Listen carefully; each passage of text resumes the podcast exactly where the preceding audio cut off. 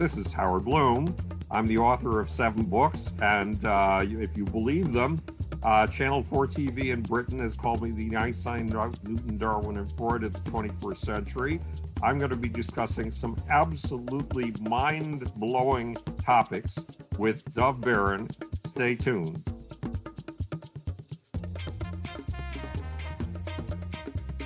Welcome back to another delicious episode of Curiosity Bites. This episode is brought to you in part by the Awesome Music Project, bringing music, story, and mental health together. All proceeds from the Awesome Music Project campaign will go to music and mental health research initiatives. You can find out about this beautiful Awesome Music Project coffee table book. It's really beautiful. In the usual places like Amazon or wherever your bookstores are. The book features amazing stories from outstanding people like Chris Hadfield, the astronaut, and award-winning artists like Michael Bublé, Sarah McLaughlin, and I'm even fortunate enough that they featured a guy called Dove Baron in there too. The Awesome Music Project, or the AMP Foundation, you can find out about all of them at theawesomemusicproject.com. Okay, this is part 2. I want to welcome back our fabulous guest, the legend himself, Mr. Howard Bloom. He's the guy who built the largest PR agency for music ever known. He has lectured in universities. He's written 470,000 books. Not really, but it's almost like that because one of them's so big, it's becoming a massive archive. He's lectured at Princeton. He's lectured all over the place, and he's worked with the best of the best, including Michael Jackson, Bob Marley, ZZ Top, and any name you can think of. It's probably going to be in his thing. So one of the questions that we started with and finished with, which was who was a person he'd met that was completely surprising, that he was deeply curious about. And it was Michael Jackson. Howard talked about how everything he'd been told was, this is a guy who lives in a bubble and he's not really accessible. And he got to meet him firsthand. And I said, why? And he said, because he exemplified, there was 3 things about him that really stood out for Howard, and that he was the exemplification of the first 2 laws of science. So now we're going to find out what those other 2 pieces are and how Michael Jackson was, in fact, the personification of those 2 laws. Back to Howard Bloom. So we left off with Michael sitting on an amplifier and me sitting on another amplifier, my reading a press release to him, Michael going, oh, and slowly slumping down the amplifier and finally saying, man, that's beautiful. Did you write that? And I confess that I had. Michael was the first one who ever saw all of the years of my life, more than half my life, that I'd put into the art of writing. Not just the craft, the art. Right. Then we went downstairs. We were supposed to have a meeting with the CBS art director to determine an artist to do the cover for the Jackson's Victory album. Mm-hmm. So we're standing at the pool table. Michael and I, I'm standing at Michael's left. So my right shoulder is up against his left shoulder. My right elbow is up against his left elbow. And my right knee is up against his left knee because the brothers are crowding us together at the pool table. And the art director from CBS Records has just arrived. And she is carrying 5 of the most gorgeous portfolios you've ever seen in your life. I got into pop culture by starting a commercial art studio. I used to carry one of those portfolios. But even though my studio became the leading avant-garde commercial art studio on the East Coast, I carried a vinyl portfolio.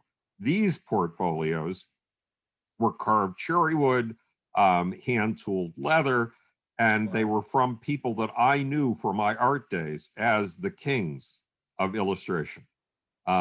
The reigning aristocracy of illustration. And the art director shoved the first portfolio across the green of the pool table. And it was from a guy named Michael Whalen.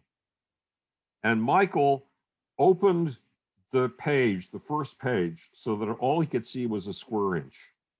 And Michael went, oh, and his knees began to buckle. I could feel it because my knees were up against his knees. He opened another 3 square inches.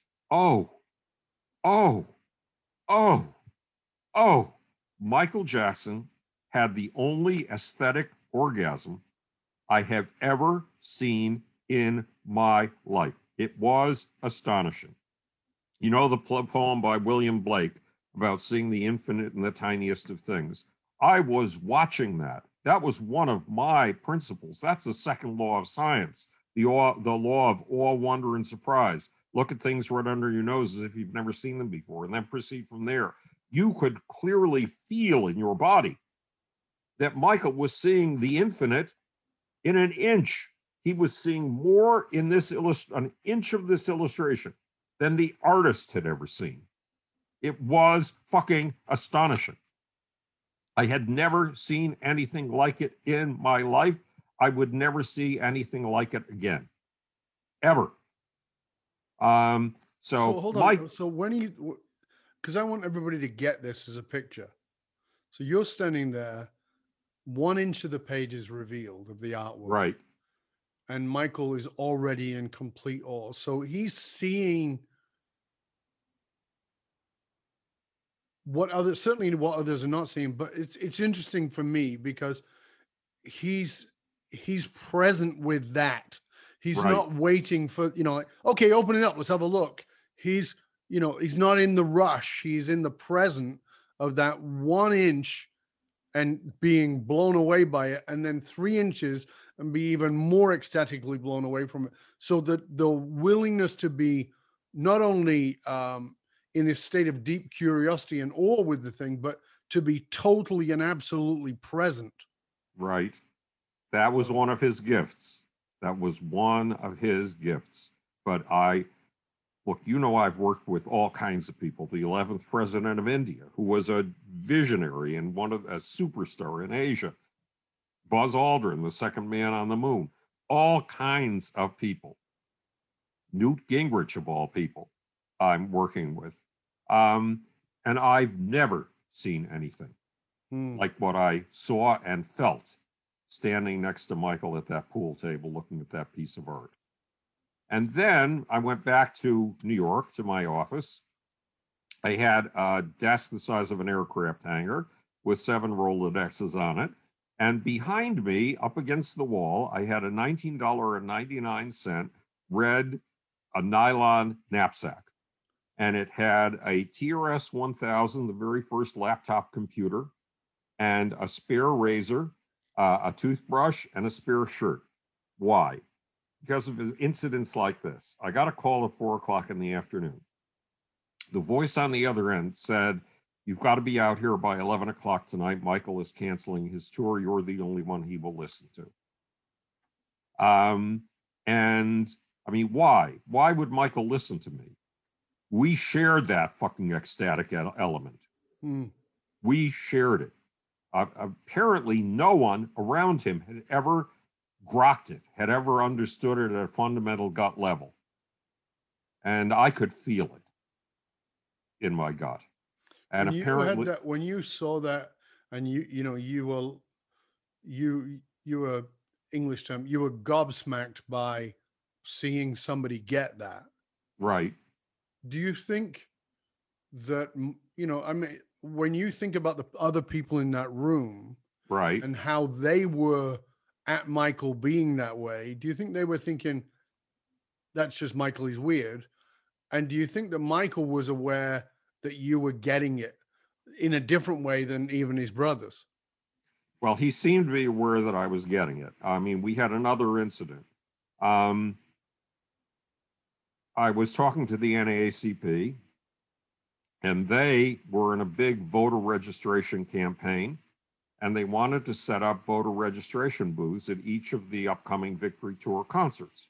And I was not only all for it, but I had explained to the brothers that they must pay special attention to their black base, because if they didn't, their black base would feel that they were being abandoned, and they would turn on the Jacksons and try to destroy them with the same eagerness with which they had helped build them. Mm-hmm. So it was essential to stay in tune with that bass. Now, Michael's religion forbade having anything to do with anything electoral, mm-hmm. with any kind of politics. So this was against Michael's religion to set up these voter booths. But I knew they had to be set up if Michael was going to achieve what he wanted to achieve with his audience. What was his faith at that time? Seventh-day Adventist or something like that. Jehovah's Witnesses. He was a Seventh-day Adventist, but he later on became a Muslim. I don't know. I never followed. Yeah, I didn't get to follow that aspect of his career. So one way or the other, despite the fact that everybody was terrified about bringing this to Michael, because they were sure it's against his religion. His mother's going to disapprove. His mother was a very strong force. Michael said, yes, he understood the reason. So apparently it wasn't just that I got Michael's awe, wonder, and surprise. It was in some other way, Michael understood that we were in tune. And that's why the last sentence of that phone call was, you're the only one he will listen to. So sure enough, I was in LA by 11 o'clock that night. I was at a studio lot, which are these buildings the size of aircraft hangars that just swallow the light. And in the darkness, they look like dead dinosaurs. It's an eerie experience. And only one of them was lit. And even then, the building was so big that the lighting was just swallowed up. Sure. And I walked in, and there was a 110-foot stage, and the Jacksons were rehearsing for their Victory Tour. Now, to understand the scope of a 110-foot stage, when ZZ Top decided to take Texas culture to the world and had the mayor of Houston name me the ambassador of Texas culture to the world, they had a stage the shape of the state of Texas, and it was deliberately gargantuan, and it was 75 feet wide. The Jacksons was like 50% larger, wow. 110 feet. So I watched them rehearse on this massive stage, and then parked outside, there's a dressing trailer, and you've probably been in a dressing trailer. It's a great big van, huge van, that's set up as a dressing room. Yeah. So when it was all over, all of us, the brothers, Michael and I, walked into this dressing trailer. Now, the dressing trailer had two banquettes of seats, like restaurant seats, red vinyl, facing each other, and then a little banquette of seats right next to the entrance, and that was the throne. So the brothers flanked us. Michael took the throne. I took the seat to Michael's immediate left hand. And Michael explained something.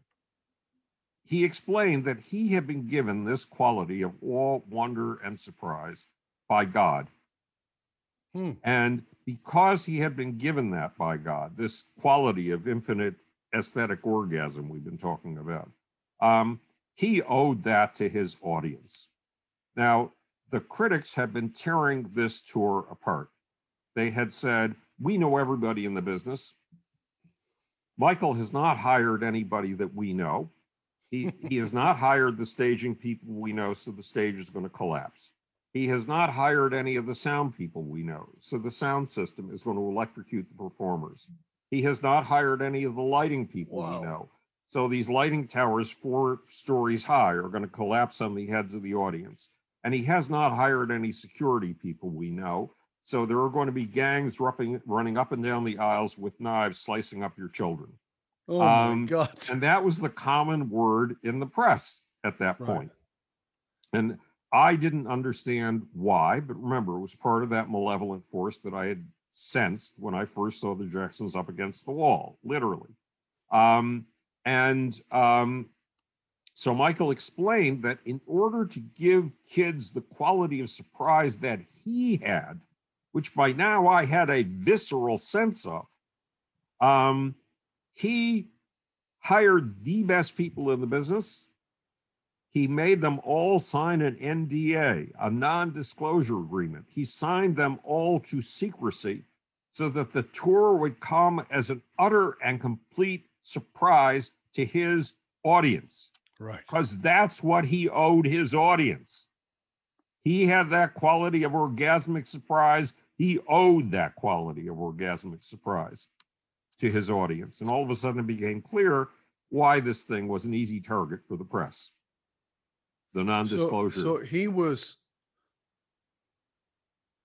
in fact trying to convey at least an element of what it was like to live in his world. Where, yes. In that awe and that surprise and that wonder.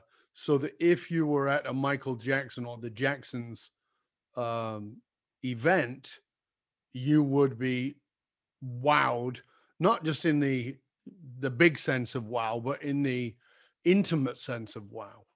In the intimate sense of wow and in the universal sense of awe. It was the universe. It was an awe and surprise that hopefully would refresh your entire view of everything around you, which is what James Burke did for you and me. Yeah. We were discussing. Because it's interesting when we look at this at a quantum level and even at a neurological level, that experience is often in psychedelics is often termed as a reset. Right. Right. It's that bursting out of awe, out of the normal into the awe-inspiring, that when you come back into something that resembles the normal, nothing can be the same. There's been exactly. a reset. Yeah. And so it seems like Michael lived in this state of reset, which would right. be a very difficult place to live. I can understand that. But he was committed to delivering that reset as a performer for those he performed for. Which is the highest form of art.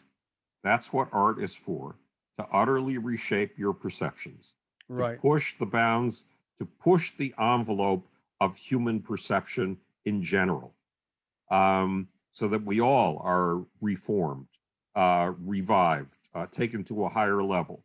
That's what it's all about. Michael knew that. He might not be able to articulate it, but he certainly knew it. So Michael explained, we're still in the darkness. Michael is sitting on the mm-hmm. throne bank hat, and I'm sitting at his immediate left. And Michael explained that his brother Jackie was the best dancer and choreographer he had ever seen in his life. Now think about that statement for a minute. Yeah, Michael Jackson was the ultimate student of dance. Mm-hmm. He had watched everybody from Fred Astaire to James Brown and learned from them. To say that his brother Jackie was the best dancer he'd ever seen is an incredible statement. Now, his brother Jackie, 3 weeks earlier, had come down with a bone chip in his knee, which is something common to athletes. And I had flown out to the West Coast to arrange the press conference at the hospital to explain it all. And the brothers thought that he would be ready, he would heal in time for the tour. But he wasn't healing as fast as they had hoped. And Michael explained, without my book, I owe my audience this absolutely astonishing experience. I cannot create that without Jackie, because Jackie is the best dancer in the world. And I explained to Michael, your tour is being torn apart. The press has convinced the audience they should not send their children to a Michael Jackson concert, because their children will be carved up, have the lighting system collapse on them. They won't come home alive. And it was Dove.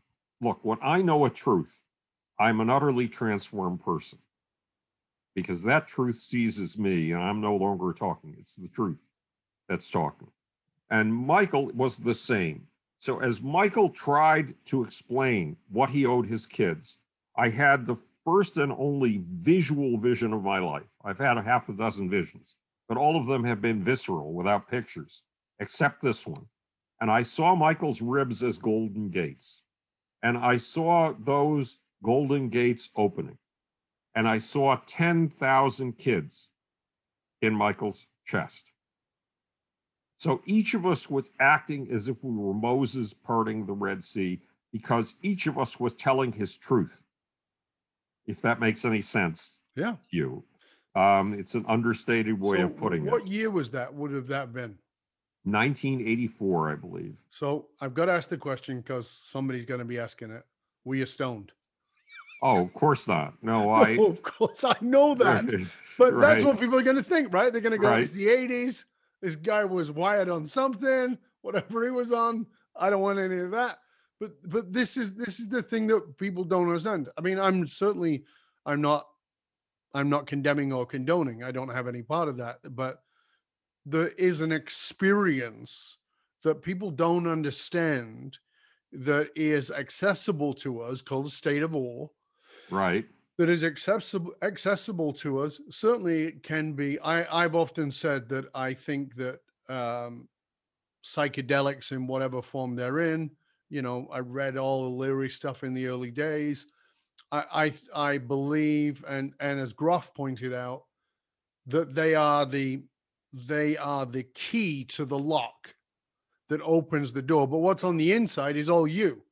And, right. And so some people use that key, but there are other people who the door's not fucking locked.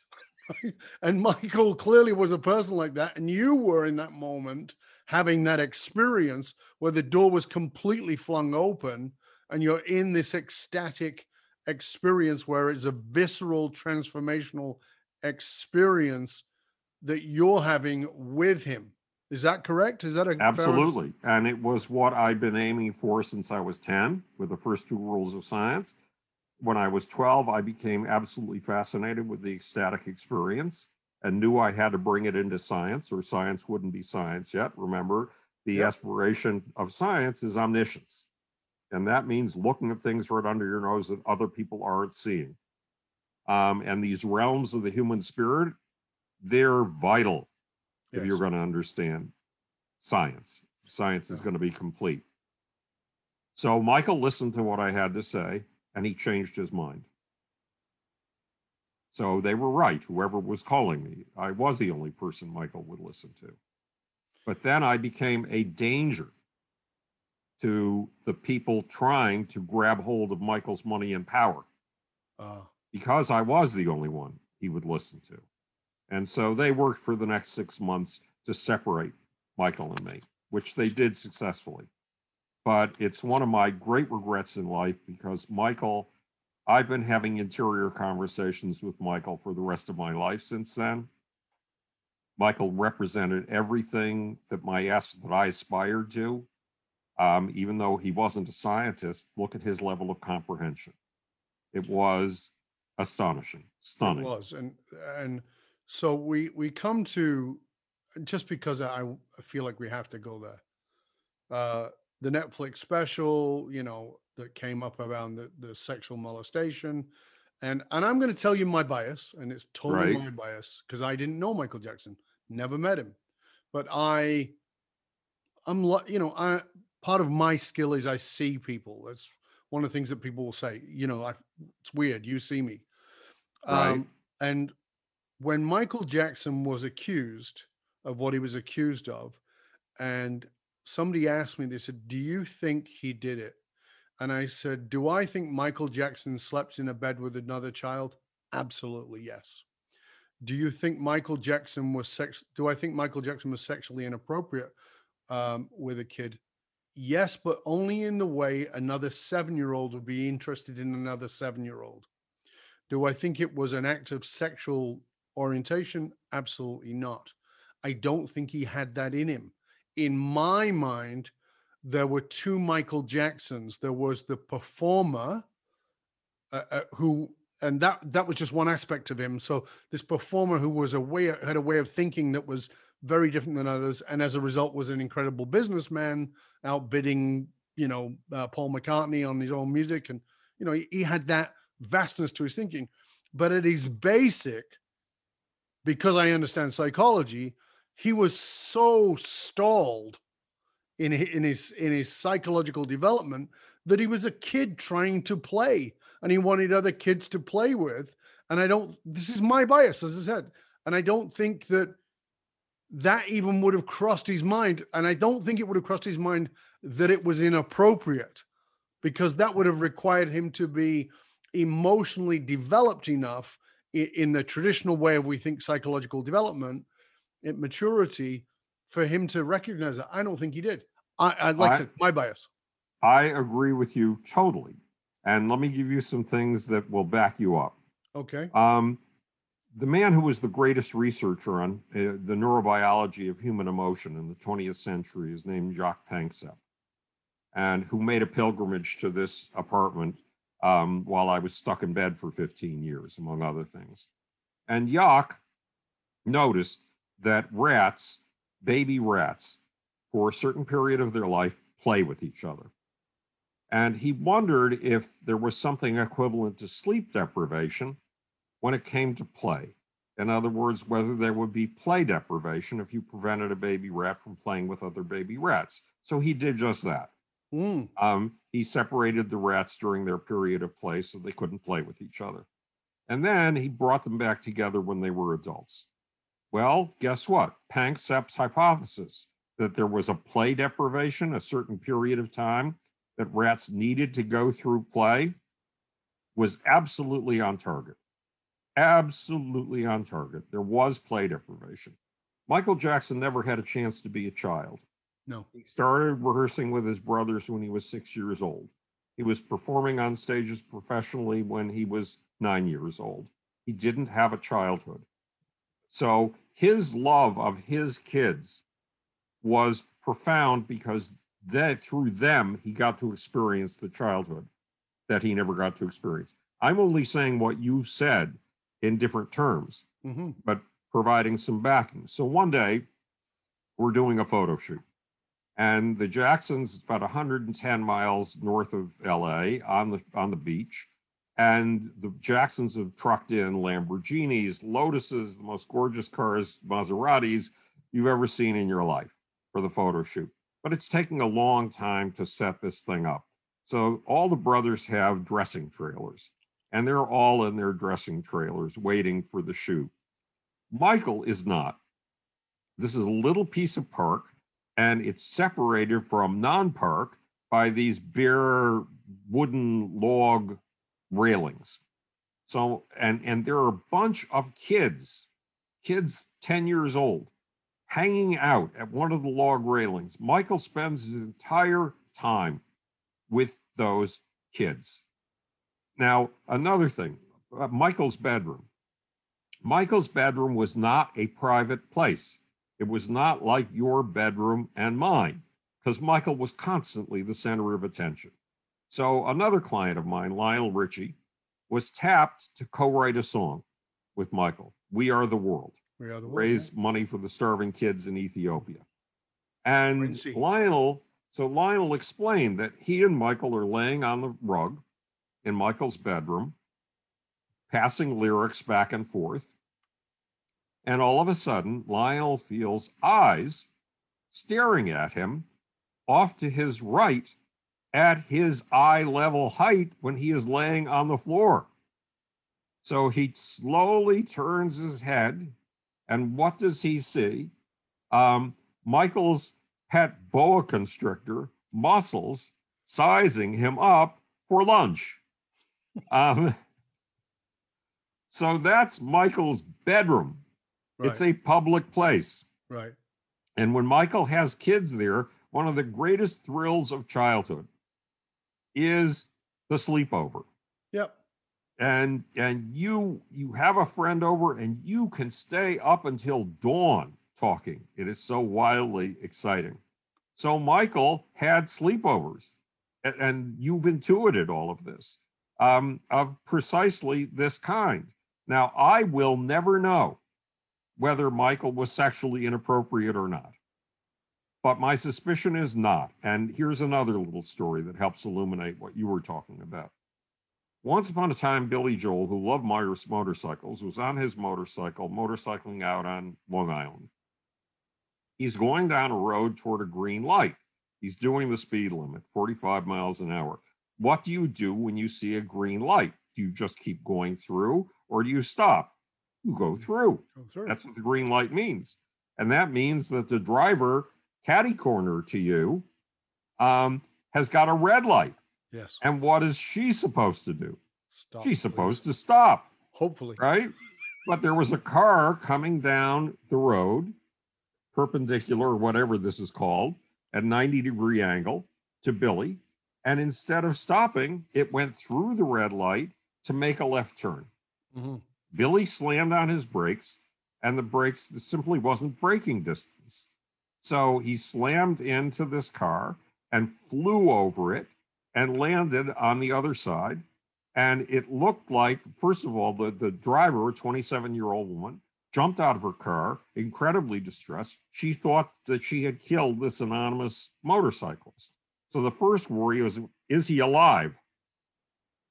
The second worry was his right hand. Something was terribly wrong with his right hand. Now, Billy Joel wrote the song Piano Man for a reason. He is most alive when he is pounding on the keys in front of an audience. Remember, Billy Joel was another client of mine. Yep.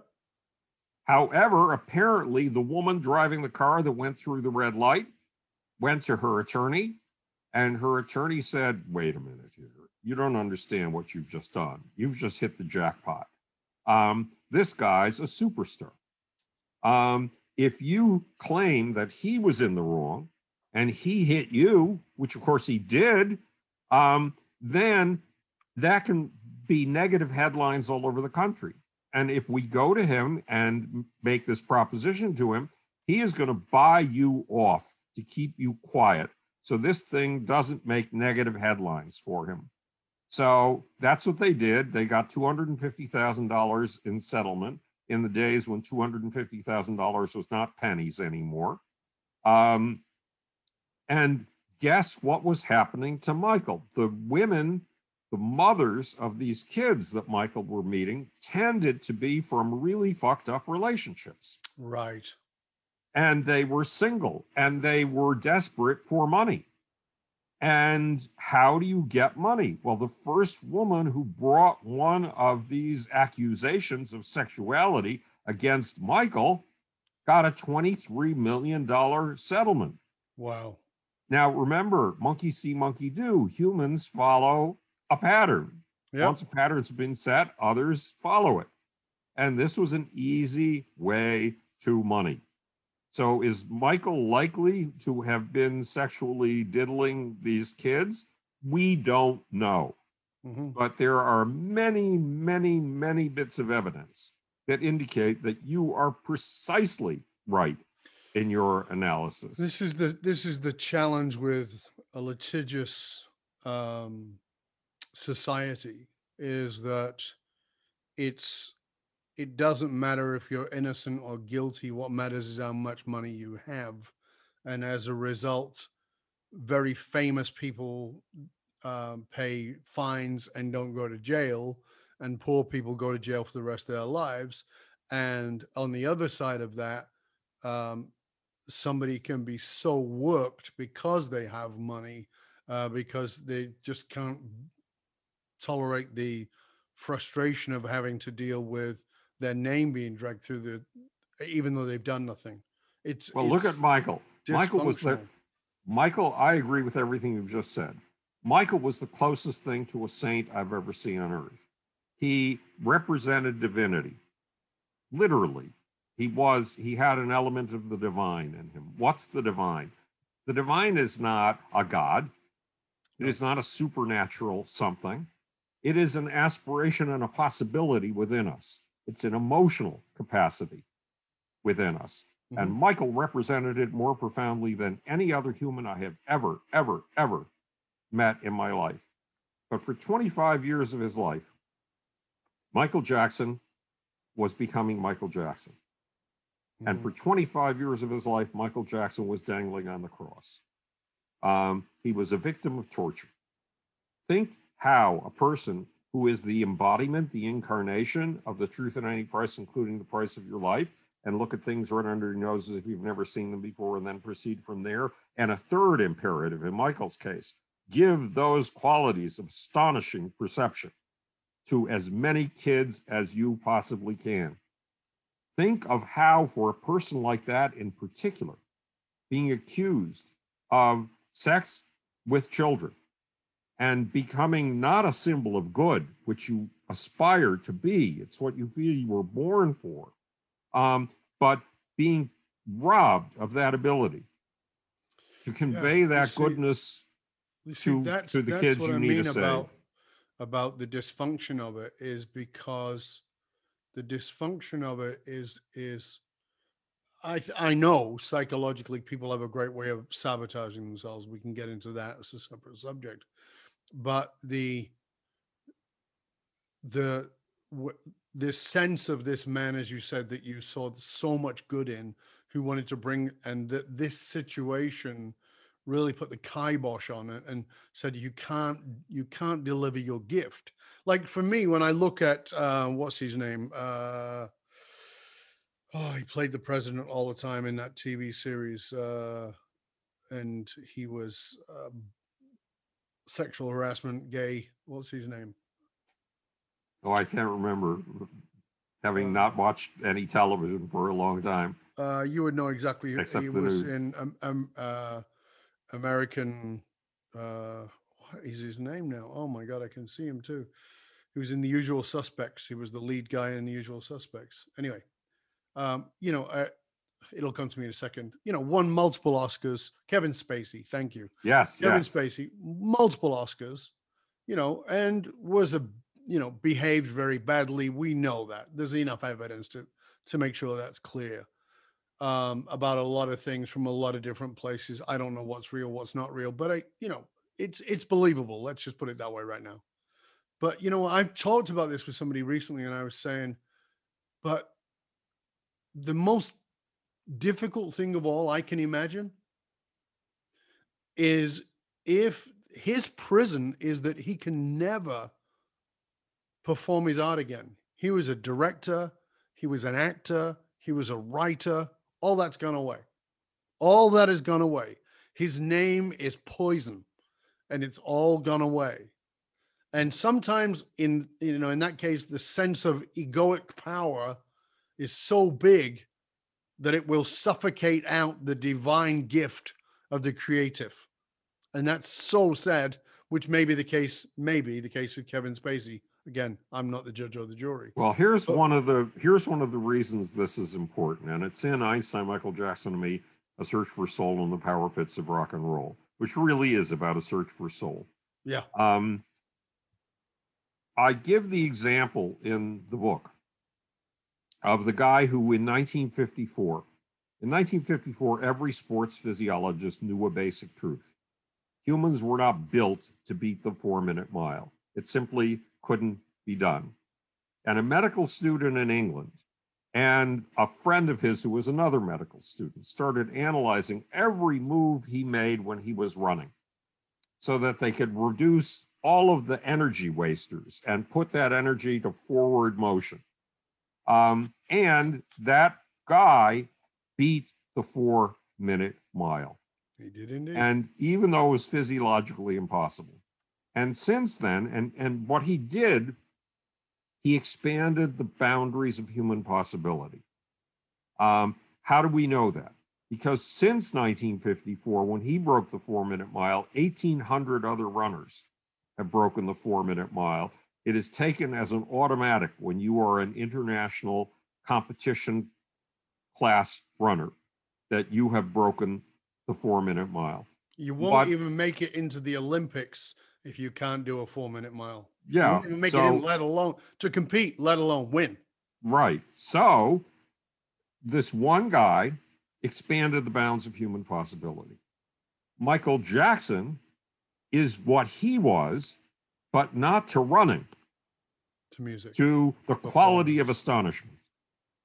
And the quality of astonishment is extremely important in leading the human race forward, upward, constantly. So let's stop there, because that's the end of the second part. And I want to talk about that, this sense of astonishment and bringing that sense of awe to the world in order to evolve humanity. Because I want to tell you the story of an artist I work with named Bill Chinnick and how it relates to Michael Jackson. Okay, fantastic.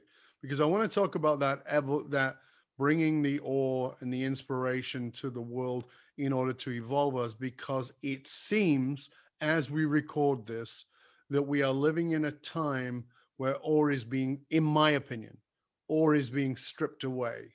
We are